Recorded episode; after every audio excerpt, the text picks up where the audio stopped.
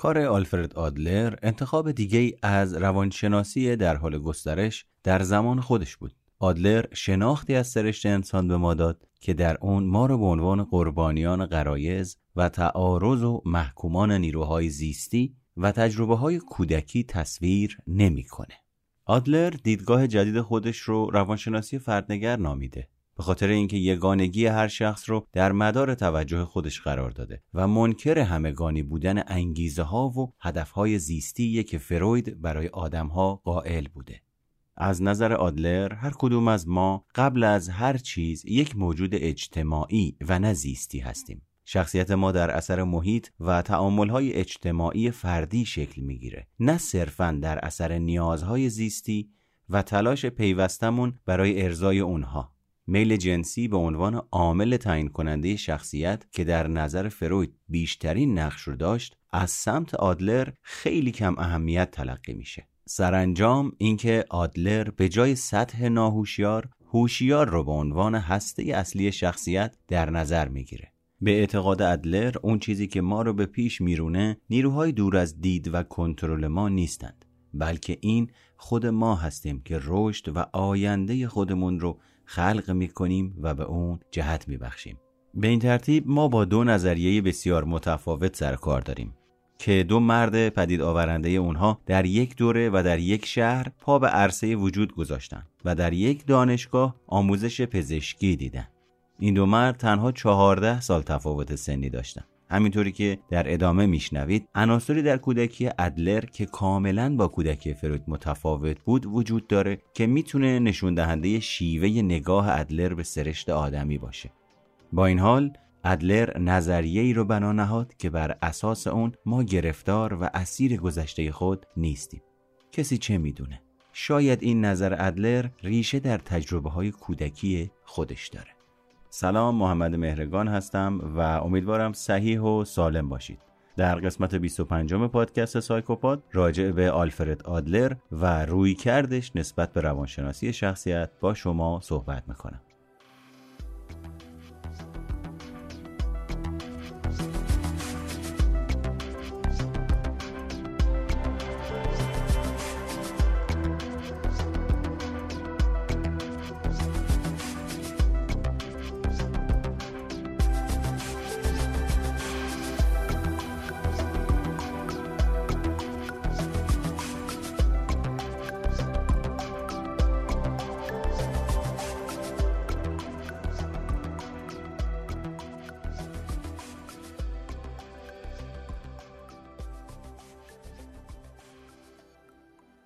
آلفرد آدلر که دومین فرزند از شش فرزند خانواده بود در هفتم فوریه سال 1870 در حومه شهر وین در اتریش به دنیا میاد.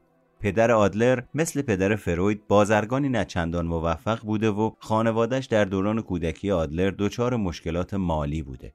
در حالی که فروید در محله یهودی نشین بزرگ شد و در طول زندگیش به پایگاه گروه اقلیت خودش واقف بود آدلر تنها تعداد معدودی کودک یهودی رو میشناخت و در نتیجه از فرهنگ وینی بیشتر از فرهنگ یهودی اثر می‌گیره. آدلر در 34 سالگی از دین یهود به دین مسیحیت میگروه. دوران کودکی آدلر با شادمانی سپری نشد. این دوران با بیماری، آگاهی از مرگ، ناخشنودی و حسادت نسبت به برادر بزرگترش همراه بود. آدلر به بیماری به نام ریکیتس دچار بود و همین امر او را از دویدن و بازی با کودکان دیگه محروم می ساخت. این بیماری با نرمی استخونی که در اثر کمبود ویتامین دی ایجاد میشه شناخته میشه. از طرفی ادلر در سه سالگی شاهد مرگ برادر کوچکترش در تخت مجاور خودش بود. خود ادلر هم در چهار سالگی در اثر سینه پهلو تا آستانه مرگ پیش میره. توی همین زمان بود که میشنوه پزشک به مادرش میگه پسرت رفتنیه و در نتیجه در این زمانی که تصمیم می‌گیره که در آینده پزشک مشهوری بشه. آدلر به عنوان یک کودک بیمار در دو سال اول زندگیش ناز پرورده مادر بود و به محض ورود برادر جدید به عرصه خانواده این وضع رو از دست داد. نشونه هایی وجود داره مبنی بر اینکه آدلر از سمت مادرش ترد می شده اما بدون شک آدلر محبوب تمام و کمال پدرش بوده. به این ترتیب رابطه آدلر با والدینش در کودکی کاملا با مورد فروید متفاوته. آدلر به پدرش بسیار بیشتر از مادرش نزدیک بوده. از همین رو می‌تونیم بفهمیم که چرا او بعدا عقده اودیپ فروید رو رد می‌کنه. چون با تجربه کودکی خودش کاملا بیگانه بوده. از طرفی آدلر به برادر بزرگترش حسادت می‌کرده. دلیلش هم این بوده که زورش زیادتر بوده و سالمتر از اون بوده و می‌تونسته به فعالیت های بدنی و بازی های دست بزنه که آدلر آرزوی شرکت توی اونها رو داشته آدلر در جایی میگه به یاد میارم که به دلیل بیماری نرمی استخون به شکل باند پیچی شده روی یک نیمکت می نشستم و برادر سالم بزرگترم روبروی من قرار می گرفت. اون می‌تونست بدون هیچ زحمتی بدوه، بجهه و حرکت کنه. در حالی که هر حرکتی برای من به منزله تلاش و تقلایی سخت بود. آدلر در برابر برادر و سایر کودکان همسایه که به نظر می رسید همگی از اون سالمتر و ورزشکارترن احساس حقارت می کرد. برای چیره شدن به این احساس ها و برای حقارت جسمانیش آدلر جوان به شدت کار می کرد. با وجود جسه نحیف بدقوارگی و عدم جذابیتش که ناشی از بیماریش بود به خودش فشار می آورد تا در بازی ها شرکت کنه و با بچه های دیگه برابری کنه. یواش یواش موفقیت با ادلر همراه شد و تونست به یک حس پذیرش و عزت نفس پایدار دست پیدا کنه. در نتیجه علاقه شدیدی به همکاری با دیگران در ادلر پیدا میشه و این ویژگی رو در تمام عمر خودش حفظ می‌کنه. آدلر در مدرسه ناخشنود بود و صرفا دانش آموز متوسطی بود. در واقع یکی از آموزگارانش به پدرش توصیه می‌کنه که آدلر رو در یک کفاشی به شاگردی بذاره. این معلم احساس می‌کرد که آدلر جوان به درد هیچ کاری نمی‌خوره. آدلر به ویژه در ریاضی خیلی ضعیف بوده اما این دانش آموز ناتوان در پرتو پایداری و سخت کوشی به مقام شاگرد اولی کلاس دست پیدا می‌کنه.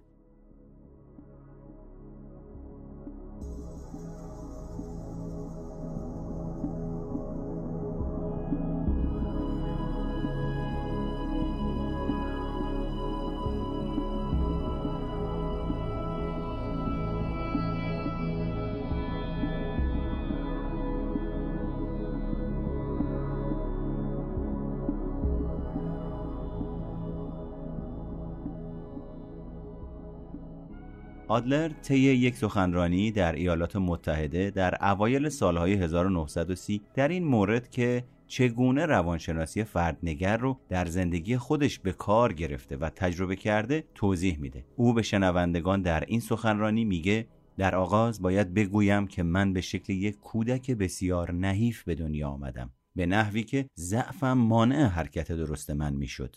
با وجود این مانع اینک که نزدیک به پایان عمر من است در برابر شما ایستادم و می توانید ببینید که چگونه بر این مشکل چیره شده ام.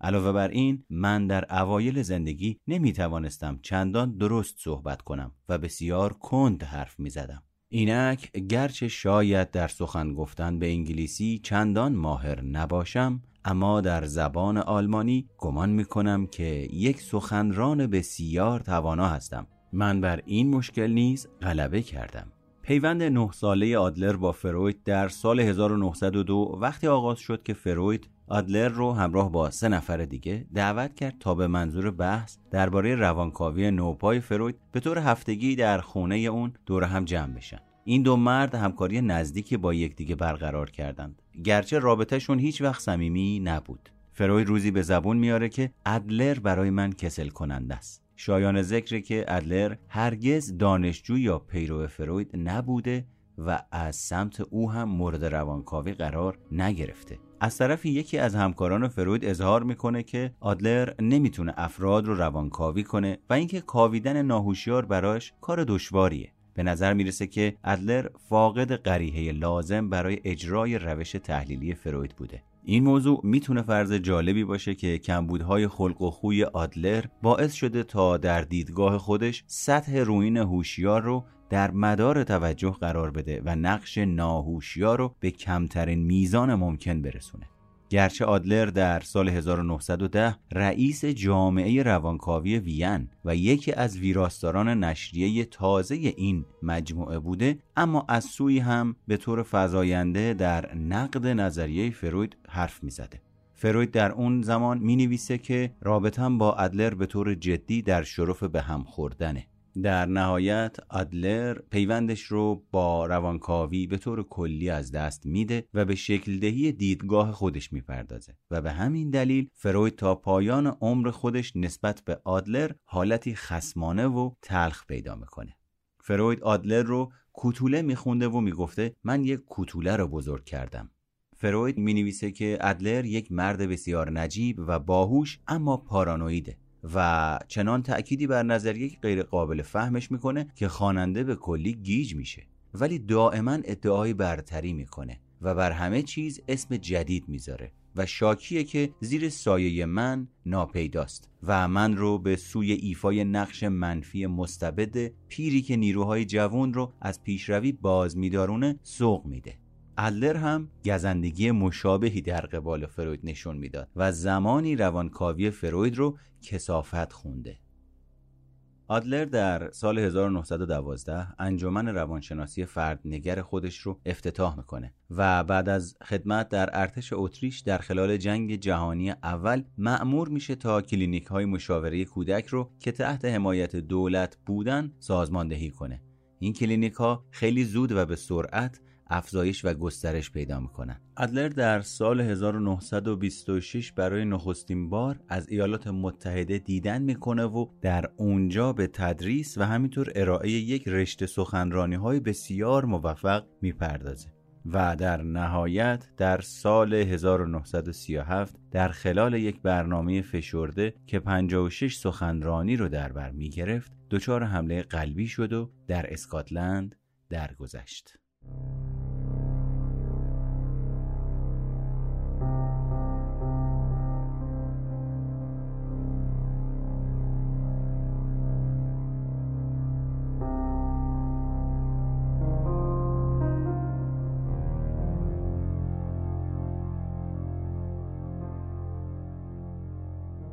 آدلر ابتدا معتقد بود نیروی پویا در پس هر انگیزه پرخاشگریه. اما بعد از مدت کوتاهی این اعتقاد رو کنار می‌ذاره و اصطلاح نرین نمایی یا اعتراض مردانه رو مطرح می‌کنه. نرین نمایی به معنای گرایش به قدرت طلبی یا تسلط بر دیگرانه.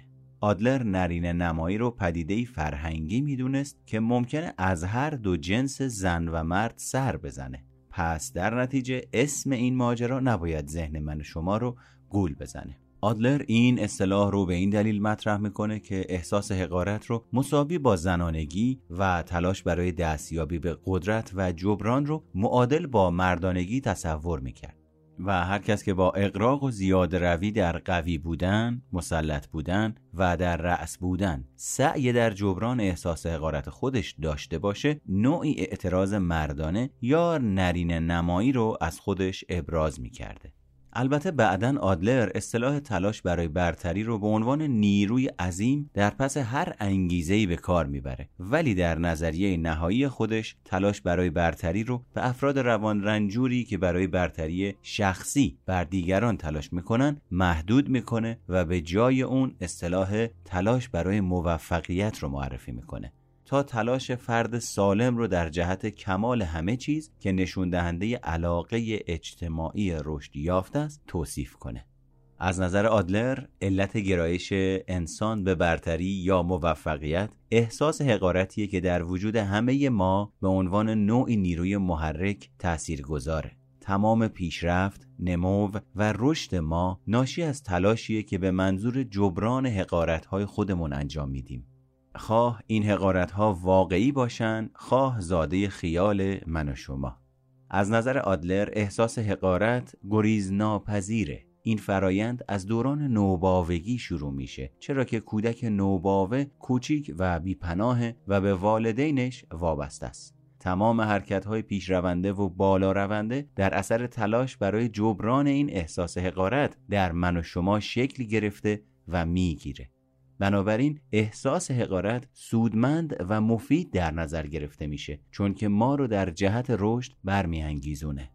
منظور از تلاش برای برتری این نیست که همه ما به دنبال وجهه و موقعیتی بالاتر از دیگران هستیم بلکه به این معنیه که ما در تلاش برای کمال هستیم و یک انگیزش از جهت پایین به سمت بالا و از جهت کاهش به سمت افزایش داریم. این گرایش ناشی از احساس نقصیه که از کودکی در وجود من و شما بوده. از طرفی تا زمانی که کودک گرایش بنیادی به سمت کمال نداشته باشه این احساس نقص هم وجود نخواهد داشت. نکته قابل توجه اینه که با اینکه تلاش برای موفقیت فطریه اما باید حتما پرورش داده بشه. این تلاش هنگام تولد به صورت بالقوه و نه واقعی وجود داره. و مهمتر اینکه هر کس باید به روش خودش این نیروی بالقوه رو شکوفا کنه. بچه ها تقریبا در چهار یا پنج سالگی با تعیین مسیر نیروی تلاش و با تعیین هدف برتری شخصی یا موفقیت اجتماعی این فرایند رو شروع می‌کنن. به طور کلی اصول مهم نظریه آدلر رو می‌تونیم به صورت خلاصه اینطور بیان کنیم. نیروهای پویا در پس رفتار من و شما تلاش برای موفقیت و برتری هستند. برداشت ذهنی ما رفتار و شخصیت ما رو شکل میده. شخصیت یک پارچه و منسجمه. ارزش تمام فعالیت های ما رو باید از زاویه علاقه اجتماعی یا همون همدلی در نظر گرفت. ساختار شخصیت منسجم از سبک زندگی من و شما به وجود میاد. نیروی خلاق سبک زندگی افراد رو شکل میده. آدلر در نظریه نهایی خودش دو مسیر رو برای جبران احساس حقارت مشخص می‌کنه. مسیر اول تلاش برای برتری شخصیه. بعضی از افراد بدون ملاحظه دیگران برای برتری تلاش می‌کنند که هدف اونها شخصیه و احساس حقارت شخصی اقراق آمیز تلاش های اونها رو برمیانگیزونه. در واقع این تلاش در جهت رفع نقص صورت می‌گیره. و اما وضعیت دوم تلاش برای موفقیت. افرادی که سلامت روانی دارند می‌تونن از تلاش برای موفقیت شخصی فراتر برن. اونها برای علاقه اجتماعی برانگیخته میشن و می‌تونن برای موفقیت کل بشریت تلاش کنن بدون اینکه از خودشون غافل بشن. موفقیت این افراد به قیمت زیان دیگران به دست نمیاد بلکه گرایش طبیعی این افراد پیش به سوی کماله.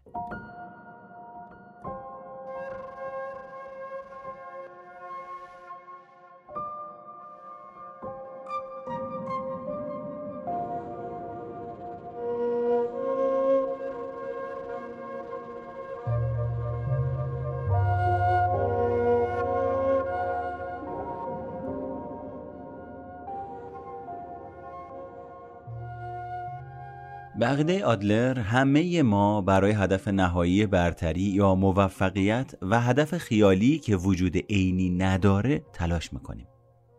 با این حال این هدف خیالی به عنوان یک آرمان ذهنی از اهمیت زیادی برخورداره چرا؟ چون شخصیت رو یک پارچه می‌کنه و باعث میشه که کل رفتار قابل درک بشه. مواد خام هدف خیالی با وراست که در اپیزودهای قبلی راجبه صحبت کردیم و در تعامل با محیط تأمین میشه. ولی هر کدوم از ما با استفاده از نیروی خلاق خودمون یعنی توانایی شکل دادن آزادانه رفتار و شخصیت اون رو خلق می‌کنیم. وقتی که بچه ها به چهار یا پنج سالگی می‌رسن نیروی خلاق اونها به قدر کافی رشد کرده که بتونن هدف نهایی خودشون رو تعیین کنن. بنابراین هدف نهایی ما رنج و احساس حقارت رو کاهش میده و ما رو به سمت برتری یا موفقیت هدایت می‌کنه. نکته قابل توجه اینه که اگر بچه ها احساس کنن مورد بیتوجهی قرار گرفتن یا بیش از حد ناز پرورده بشن هدفشون عمدتا ناهوشیار میمونه. از نظر آدلر بعضی از کودکان احساسهای حقارت رو به شیوه های نادرستی جبران می‌کنن که با هدف خیالی اونها رابطه آشکار و واضحی نداره. اما اگر کودکی طعم محبت و امنیت رو چشیده باشه هدفهایی رو تعیین می‌کنه که عمدتا هوشیار و قابل فهم هستند. بچه هایی که امنیت روانی دارن برای نوعی از برتری تلاش می‌کنن که مشخصه اون موفقیت و علاقه اجتماعیه. با اینکه هدف اونها هیچ وقت به طور کامل هوشیار نمیشه اون رو با سطح بالایی از آگاهی درک و دنبال می‌کنن.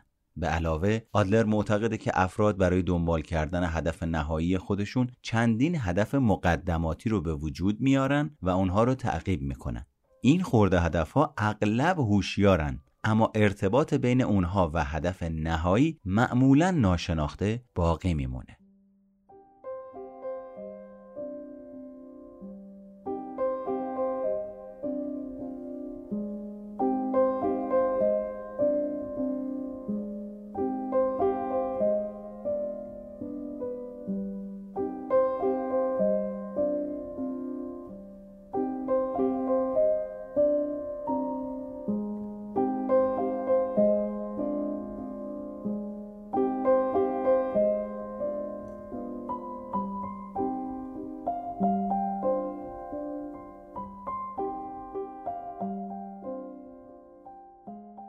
از نظر آدلر ناتوانی در چیرگی و غلبه بر احساس حقارت سبب تقویت و تشدید این احساس و منجر به شکلگیری عقده حقارت میشه.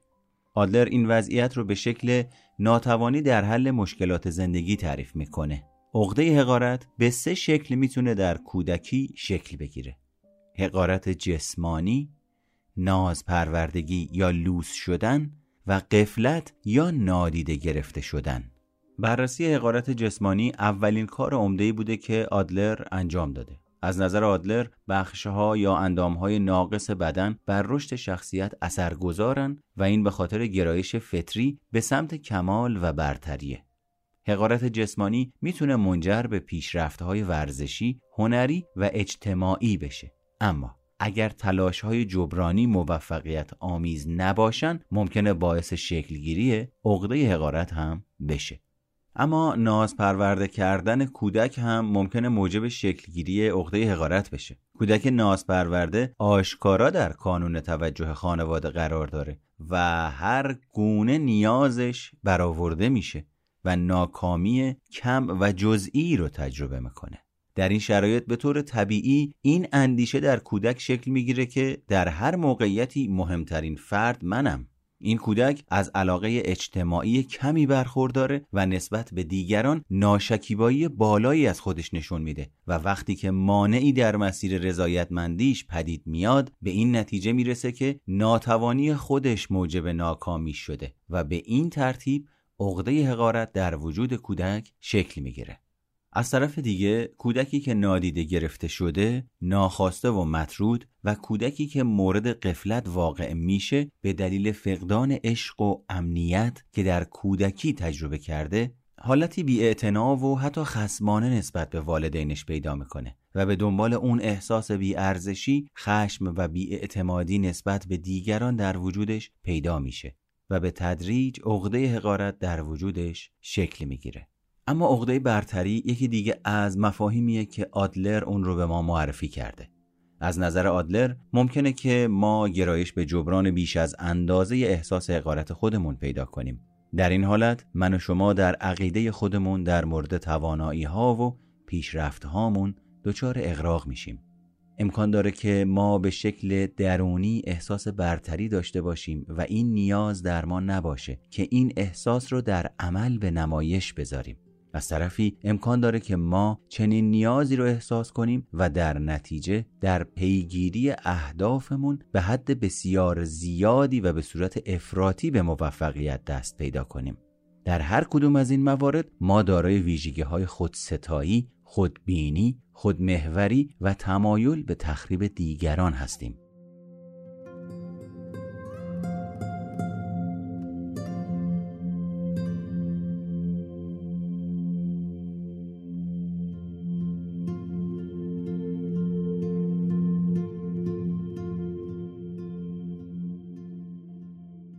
یکی دیگه از مفاهیم مهم نظریه آدلر علاقه اجتماعیه. از نظر آدلر ارزش تمام فعالیت های ما رو باید از زاویه علاقه اجتماعی در نظر بگیریم. علاقه اجتماعی به معنای احساس وحدت با کل بشریت. کسی که علاقه اجتماعی رشد یافته ای داره تنها برای برتری و موفقیت خودش تلاش نمی‌کنه بلکه برای کمال تمام انسانها در یک جامعه ایدئال تلاش می‌کنه. شما اگر می‌خواید برای یک جامعه ایدئال تلاش کنید می‌تونید از افراد درجه یک زندگیتون به عنوان جامعه ای که درش در حال زندگی کردن هستید شروع کنید. علاقه اجتماعی معیار آدلر برای ارزیابی سلامت روان بود و تنها مقیاسیه که می‌تونیم برای قضاوت کردن ارزش یک نفر به کار ببریم و معیاری بدونیمش که می‌تونیم از اون برای تعیین سمربخش بودن زندگی استفاده کنیم به نظر شما منشأ علاقه اجتماعی از کجا نشأت می‌گیره؟ علاقه اجتماعی در هر کس به صورت بالقوه وجود داره. اما قبل از اینکه بتونه به سبک زندگی سودمند کمک کنه باید پرورش پیدا کنه. علاقه اجتماعی از رابطه والد فرزندی در ماهای اولیه نوباوگی سرچشمه می‌گیره. وظیفه مادر برقرار کردن رابطه ایه که به علاقه اجتماعی پخته کودک کمک می‌کنه و حس همکاری رو در او پرورش میده. مادر می‌تونه با رفتارش به کودک همکاری، دوستی و شجاعت را آموزش بده و علاقه اجتماعی رو در وجودش پرورش بده و یا اینکه می‌تونه اون رو تخریب یا مسدود کنه. البته آدلر معتقده که این اثر به تفسیر کودک از رفتار مادر هم بستگی داره. من خلاق یا نیروی خلاق فرد منش کودک رو بر پایه این تفسیر شکل میده. از نظر آدلر خطاهای بزرگ در زندگی بشر مثل جنگ، مجازات اقتصادی، تنفر نژادی، خودکشی، الکلیسم و اینجور چیزها از فقدان علاقه اجتماعی ناشی میشه. پدر در محیط اجتماعی کودک در جایگاه دوم اهمیت قرار داره. لازم به توجهه که بدونید دو خطای رایج در رابطه پدر و فرزند هم وجود داره. شماره یک جدایی عاطفی و شماره دو خودمهوری پدره که هر دو از رشد و گسترش علاقه اجتماعی در وجود کودک جلوگیری می‌کنن. جدایی عاطفی پدر می‌تونه باعث بشه که کودک علاقه اجتماعی منحرف احساس فراموش شدگی و دلبستگی روان رنجور به مادر رو پرورش بده. کودکی که احساس جدایی عاطفی از والد می‌کنه به جای هدف مبتنی بر علاقه اجتماعی هدف برتری شخصی رو دنبال می‌کنه. خطای دوم یعنی خودکامگی یا خودمهوری پدر هم می‌تونه به سبک زندگی روان رنجور در کودک منجر بشه. کودکی که پدر رو مستبد می‌دونه یاد می‌گیره برای قدرت و برتری شخصی خودش تلاش کنه. آدلر معتقد بود تأثیرات محیط اجتماعی اولیه اهمیت بسیاری دارند. رابطه ای که کودک با پدر و مادر داره به قدری قدرتمنده که آثار وراست رو می‌تونه از بین ببره. آدلر معتقد بود بعد از پنج سالگی تأثیر قدرتمند محیط اجتماعی کودک آثار وراست رو تیره و مبهم می‌کنه. در این زمان نیروهای محیطی تقریبا تمام جنبه های شخصیت کودک رو تغییر یا شکل میدن.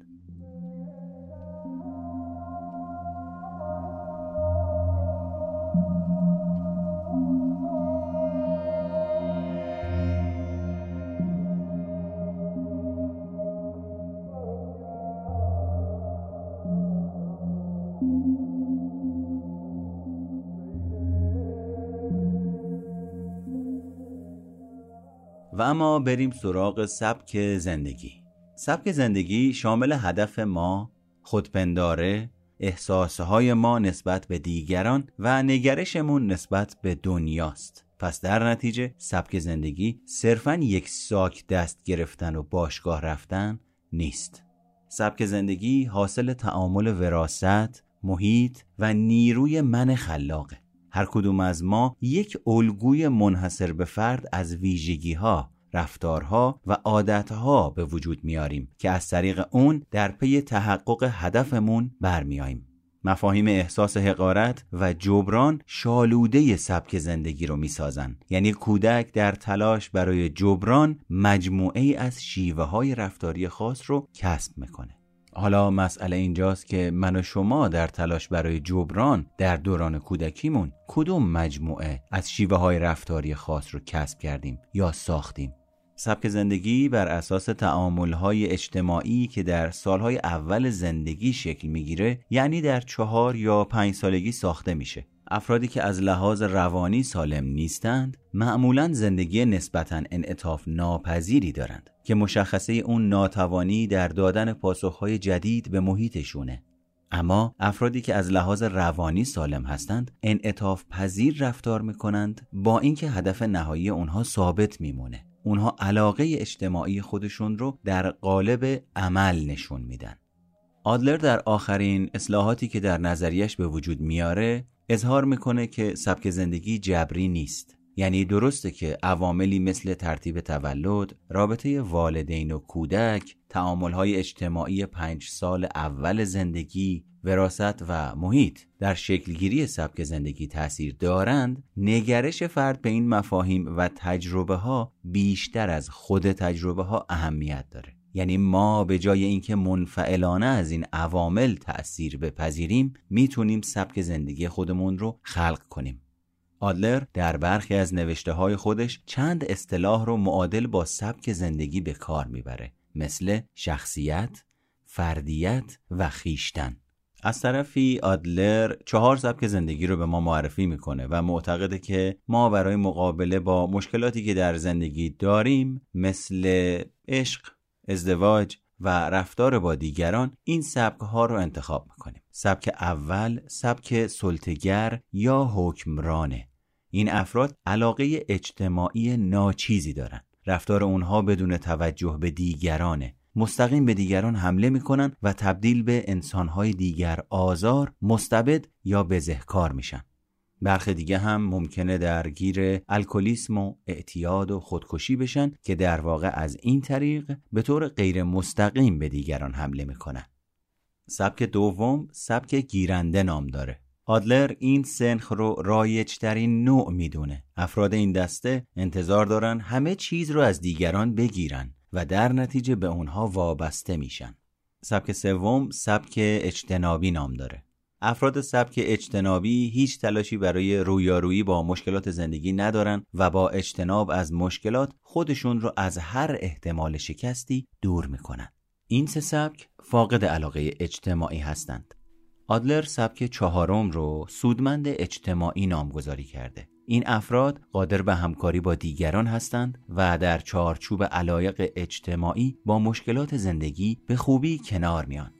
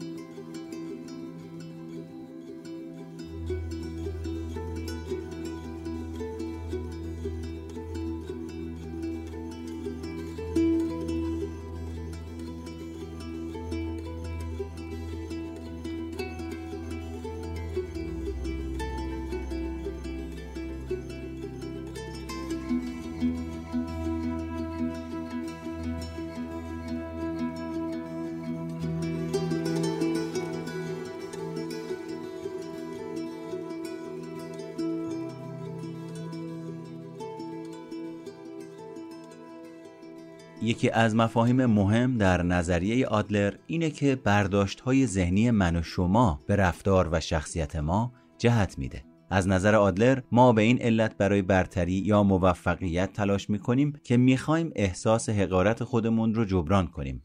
اما نکته مهم اینه که برداشت های ذهنی ما از واقعیت نه خود واقعیت نحوه تلاش ما رو شکل میده. به عبارت دیگه های جسمانی، تجارب اولیه، های بنیادی و اهداف آینده شخصیت رو شکل نمیدند بلکه نظر من و شما درباره این عوامل شخصیت رو شکل میده. همینطور آدلر معتقد بود که خیالها یا انتظارات درباره آینده بیشتر از تجارب گذشته ما رو با انگیزه می‌کنه یا اصطلاحا برمیانگیزونه. مهمترین خیال ما هدف برتری یا موفقیته که در اوایل زندگی اون را آفریدیم و به طور مبهم از اون آگاه هستیم آخرین اصل نظریه آدلر اینه که سبک زندگی به وسیله نیروی خلاق من و شما شکل می‌گیره. آدلر معتقد بود هر کسی آزاده که سبک زندگی خودش رو به وجود بیاره. در نهایت ما در قبال اینکه چه کسی هستیم و چگونه رفتار می‌کنیم مسئول هستیم و نیروی خلاق ما زندگیمون رو تحت کنترلمون در میاره. مسبب هدف نهایی ماست و روش تلاش ما برای هدف رو تعیین می‌کنه و به رشد علاقه اجتماعی ما کمک می‌کنه. نیروی خلاق مفهومیه که به حرکت اشاره داره و این حرکت برجسته ترین ویژگی زندگی روانی به معنی حرکت به سمت هدفه. آدلر به اهمیت وراست و محیط در شکل دادن به شخصیت کاملا واقف بود. از نظر آدلر وراست نیروی بالقوه رو تعیین می‌کنه و محیط به رشد علاقه اجتماعی و جسارت کمک می‌کنه با این حال به اعتقاد آدلر انسانها خیلی فراتر از ثمره وراست و محیط هستند. ما موجودات خلاقی هستیم که نه تنها به محیط پاسخ میدیم بلکه روی اون تأثیر می‌ذاریم و باعث میشیم که محیط هم به ما پاسخ بده. در واقع ما مثل معمارهایی هستیم که برای ساختن شخصیت از وراست و محیط به عنوان آجر و ملات استفاده می‌کنیم.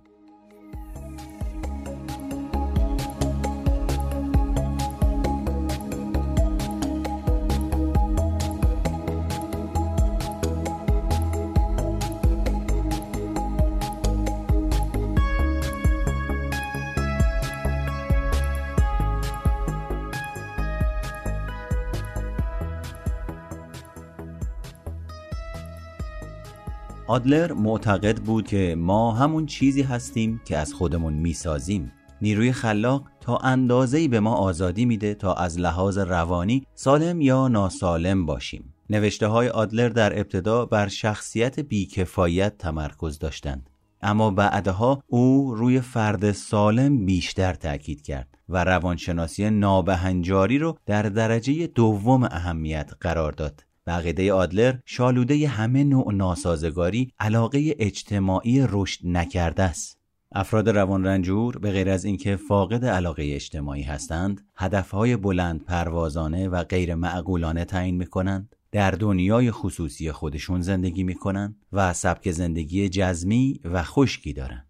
این سه از فقدان علاقه اجتماعی سرچشمه می‌گیره. افراد ناسالم برای جبران عقده های حقارت و بیکفایتی دیدگاه خودشون رو محدود می‌کنن و به صورت انعطاف ناپذیر برای هدفهای نامعقول تلاش می‌کنن. اونها با چهار مسئله کار، عشق، ازدواج و رفتار با دیگران از زاویه شخصی و دنیای رویایی خودشون برخورد می‌کنن و نظرشون درباره دنیا در راستای نظر دیگران نیست و به قول آدلر اونها از معنای شخصی برخوردار هستند. آدلر سه عامل رو ذکر می‌کنه که هر کدوم به تنهایی برای کمک به ایجاد ناسازگاری در شخصیت کافیان البته به صورت مختصر کوتاه در پارت قبلی راجبش صحبت کردیم. شماره یک نقص جسمانی اقراق آمیز شماره دو سبک زندگی ناز پرورده شماره سه سبک زندگی قفلت زده. لازمه که توجه داشته باشید نقص جسمانی اقراق آمیز برای ایجاد ناسازگاری به تنهایی کافی نیست بلکه باید همراه با احساس حقارت برجسته باشه که زاده نیروی خلاقه. اگر چنین شرایطی پیش بیاد فرد نقص خودش رو به صورت افراطی جبران می‌کنه و بیش از حد به خودش مشغول میشه. افرادی که دارای نقص جسمانی اغراق آمیز هستند بیش از حد به خودشون مشغول میشن و ملاحظه دیگران رو نمی‌کنن. اونها احساس می‌کنن در سرزمین دشمن هستن و بیشتر از اینکه امید به موفقیت داشته باشن از شکست میترسن و متقاعد شدن که مشکلات مهم زندگی رو می‌تونن با روش خودخواهانه حل کنن. بریم به سراغ سبک زندگی ناز پرورده این سبک محور اغلب روان رنجوری هاست. انسان های ناز پرورده علاقه اجتماعی ناچیزی دارند. اما میل نیرومندی دارند به اینکه رابطه انگلی خودشون رو که در ابتدا با مادرشون داشتند دائمی کنند. توقع زیاد دودلی و تردید حساسیت زیاد ناشکیبایی دلسردی شدید هیجان مفرد و مخصوصا استراب مشخصه این افراده کودکان نازپرورده ممکن احساس کنند مورد قفلت هم واقع شدن چرا که اونها از سمت والدین فداکار محافظت میشن و وقتی از اونها جدا میشن به وحشت میفتن و احساس می‌کنن مورد بیتوجهی و بدرفتاری جامعه قرار گرفتن. و اما کودکانی که مورد قفلت و سوء استفاده و بدرفتاری قرار گرفتند علاقه اجتماعی ناچیزی دارند. اطمینان کمی به خودشون دارن و گرفتاری های زندگی رو بیش از حد برآورد می‌کنن. اونها مغرضانه به دیگران نگاه می‌کنن. به خودشون عموما اعتماد ندارن و به موفقیت دیگران به شدت حسادت میورزند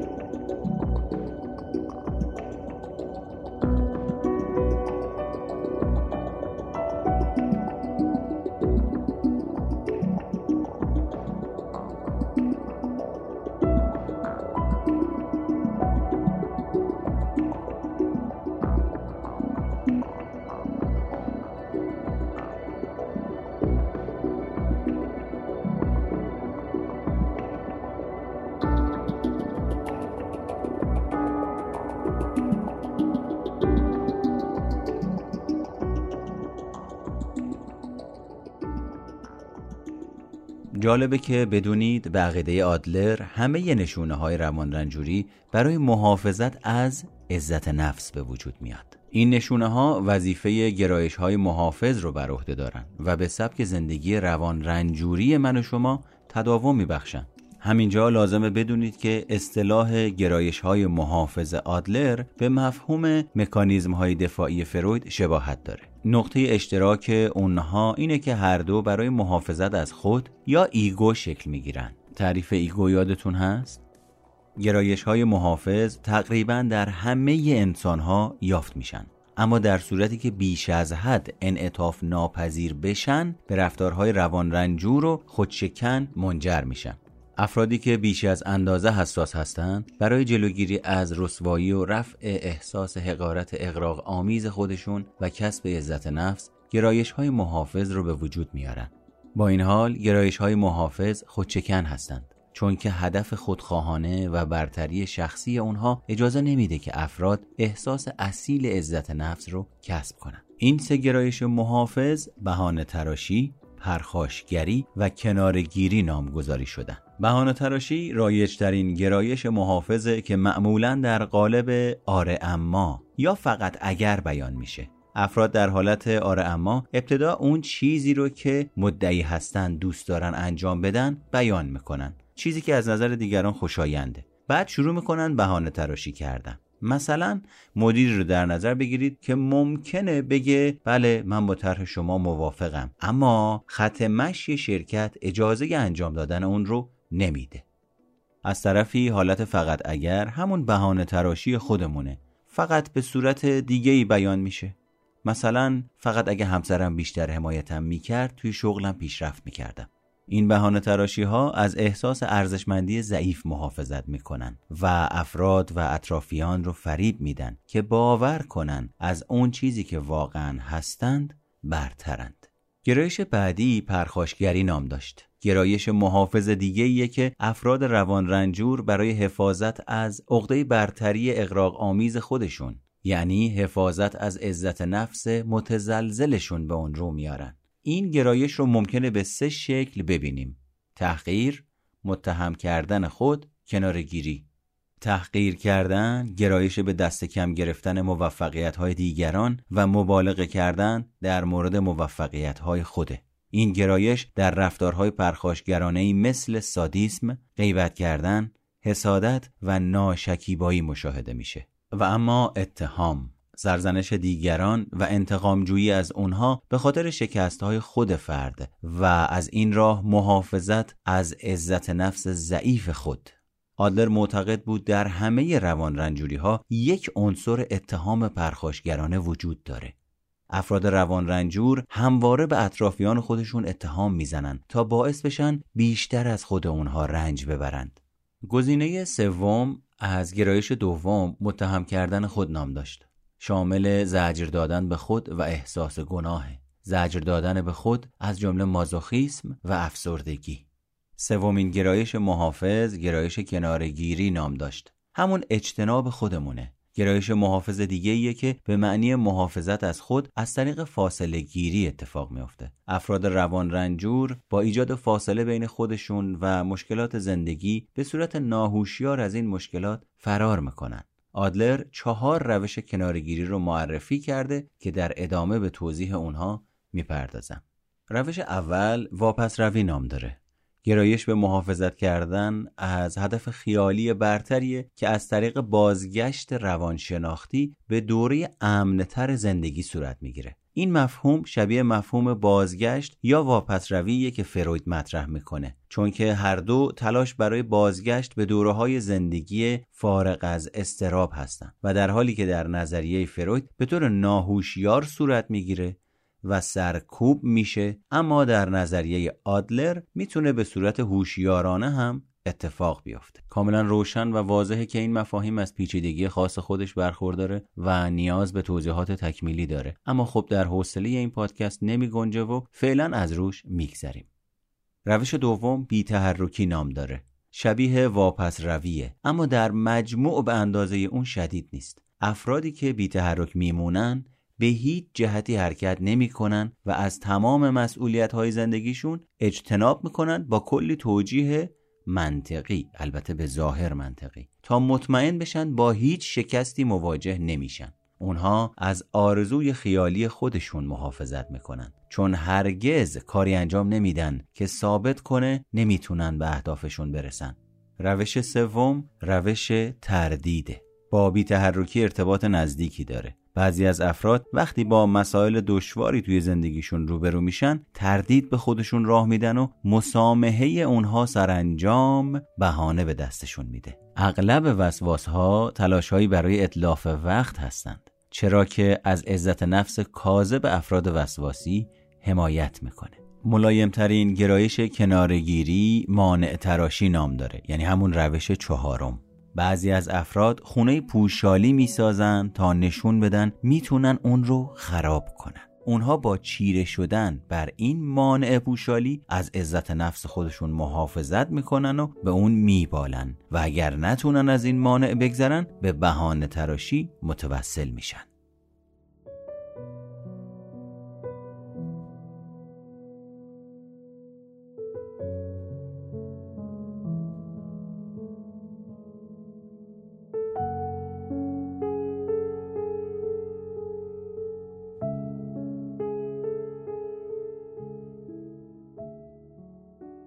خب در نهایت بریم سراغ یک جمعبندی مختصر و مفید و کوتاه. آدلر معتقد بود که ما اصولا خود مختار و آزاد هستیم و از معنایی که به تجربیاتمون میدیم شخصیت خودمون رو به وجود میاریم. وراست و محیط مواد سازنده شخصیت رو تأمین می‌کنن اما نیروی خلاق من و شما این موارد رو شکل میدن. آدلر اعتقاد داشت برداشت ما از تجربیاتمون از خود تجربیات مهمتره. نه گذشته و نه آینده رفتار ما رو تعیین نمی‌کنه بلکه برداشت های ما از گذشته و انتظاراتمون از آینده نیروی انگیزشی ایجاد می‌کنه. این برداشت ها لزوما به واقعیت ربطی ندارن بلکه بیانگر نیازهای روانشناختی من و شما هستند. من و شما آزاد هستیم با انتخاب سبک زندگیمون بین سلامت روانی و روان رنجور خویی دست به انتخاب بزنیم. دوست عزیز و ارجمند من این اپیزود هم به انتها رسید. امیدوارم که اطلاعات و آگاهی های این اپیزود برای شما مؤثر و مفید واقع بشه و حتی یک جاهایی به عنوان تلنگر محسوب بشه برای شما. در نهایت اگر نیاز داشتین با من در تماس باشید می‌تونید از طریق پیج اینستاگرام من به نشونی ام او مهرگان با من ارتباط برقرار بکنید. تا اپیزود بعدی شما رو به خدای بزرگ میسپارم.